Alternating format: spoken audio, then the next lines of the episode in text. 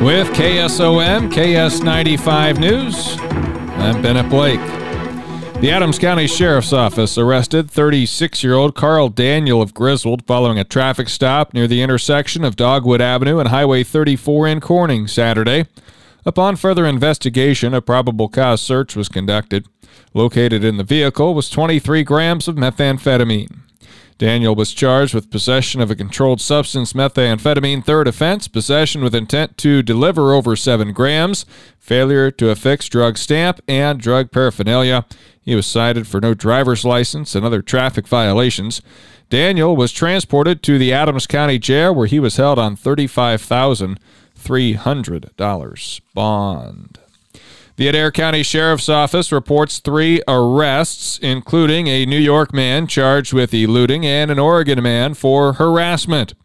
32 year old Victor Tyleek Domick Walker from Brooklyn, New York, was arrested last Monday following a pursuit that began on Interstate 80 near the 89 mile marker. Walker was clocked at 86 miles per hour. He exited the interstate and drove south on Adair Madison Avenue before losing control and entering the east ditch. The vehicle came to rest in a shallow creek. 42 year old Thomas Jefferson Piercy of Portland, Oregon, was arrested on Friday for two counts of harassment first degree. A 911 caller had reported a male threatening customers at the come and go parking lot in Stuart. Piercy reportedly yelled at people to exit their vehicles and said he was going to break their necks. The suspect had no identification and told officers his name was Thomas Australia. FBI fingerprints later identified him as Thomas Jefferson. Piercy also arrested was 60 year old Judith Ann Schmidt of Adair and charged with possession of a controlled substance, marijuana, third, and possession of drug paraphernalia. Schmidt was arrested following a traffic stop at 5th and Adair Street on Tuesday. November 8th. An Afton man was cited after his vehicle struck a gas pump on Sunday evening. The Union County Sheriff's Office says a 1996 Ford Explorer was parked in the parking lot of Casey's in Afton. The driver, 37 year old Travis Kloss, was outside the vehicle. The Explorer began to roll backwards and crashed into the middle gas pump, causing disabling damage to the pump. Kloss stated the vehicle went out of gear and caused it to roll backwards.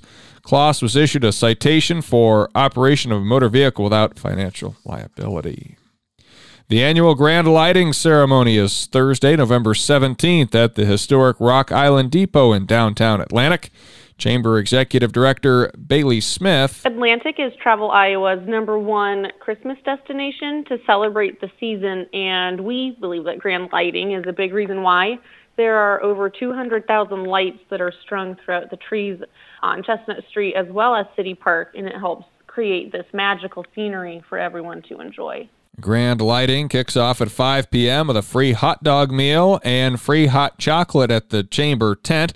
Cass County Choral Society will perform from 5 to 5:30 p.m. with Santa making his special arrival at 5:30 to turn on the lights. We wouldn't be number 1 without the Atlantic Street Department who truly spends a good month and a half restringing lights, hanging garland on all the light poles on Chestnut Street as well as Christmas decor all along 7th Street and Poplar Street.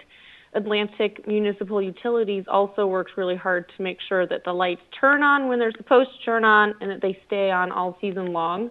They're the best, and we're very fortunate to have them in our community. Yeah, Santa will see children in his cabin from 6 to 7:30 p.m. Donations for Atlantic's Scrooge contest are being accepted until noon on November 22nd. Lori Bloom and Joyce Weezer are teaming up as candidates representing Brown Shoe Fit.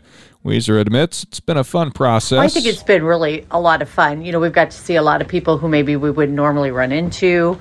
Um, it's really kind of humbling to see the generosity of people in the community when they come in with, you know, cash or food items or checks. You know, it's just it's just really nice to see people open their hearts, you know, to others. That the store has a reputation for success as manager Brian Ruge is a past winner. Got some pretty big shoes to fill there. He did a really good job and raised some pretty big money. So we're trying real hard to at least compete well with him, if not beat him.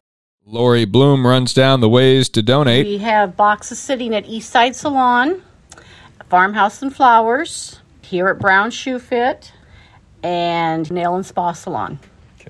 And we also are doing a raffle.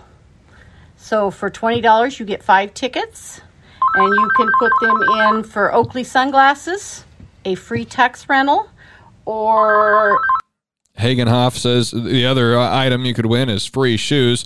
And Weezer and Bloom are sending their donations, of course, and food and money to the Atlantic Food Pantry. Other candidates include Dr. Matt Warish at Cass Health. Also, Jeff Goody from First Whitney Bank, who we'll hear from coming up in the next couple of days, and also Dave Fredrickson at Hy-Vee. Some areas of western and northern Iowa are receiving some snow today. However, Brooke Hagenhoff, meteorologist with the National Weather Service in Des Moines, says a secondary snow system will be coming in this evening and expand across the inst- entire state by tomorrow. Bringing a widespread couple inches of snow, maybe a band of heavier snow somewhere in there across western to central Iowa as we move into kind of the end of the day tomorrow afternoon. Hagenhoff said roads could be tricky with the morning and afternoon commutes tomorrow, so make sure to allow plenty of extra time to arrive at your destination. The latest weatherology forecast has put tonight's snow chance at 50% and has increased the projected snowfall from a dusting to possibly one to three inches. The Southwest Iowa Planning Council welcomes Mary Otten to their staff in the role of grants specialist. John McCurdy, SWIPCO Executive Director, said at SWIPCO, grant specialists ensure that complex rules established by state and federal funding agencies are followed to maximize the impact of investments in their communities. And the Atlantic Police Department released an update on the three vehicle accident late last week at the intersection of 7th and Walnut.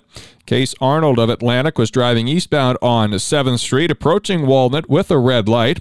Chelsea Christensen of Atlantic was southbound on Walnut with a green light, and Richard Whetstone of Atlantic was northbound on Walnut, waiting on the light to change. Arnold ran the red light and struck Christensen's vehicle at the intersection, pushing it into Whetstone's vehicle.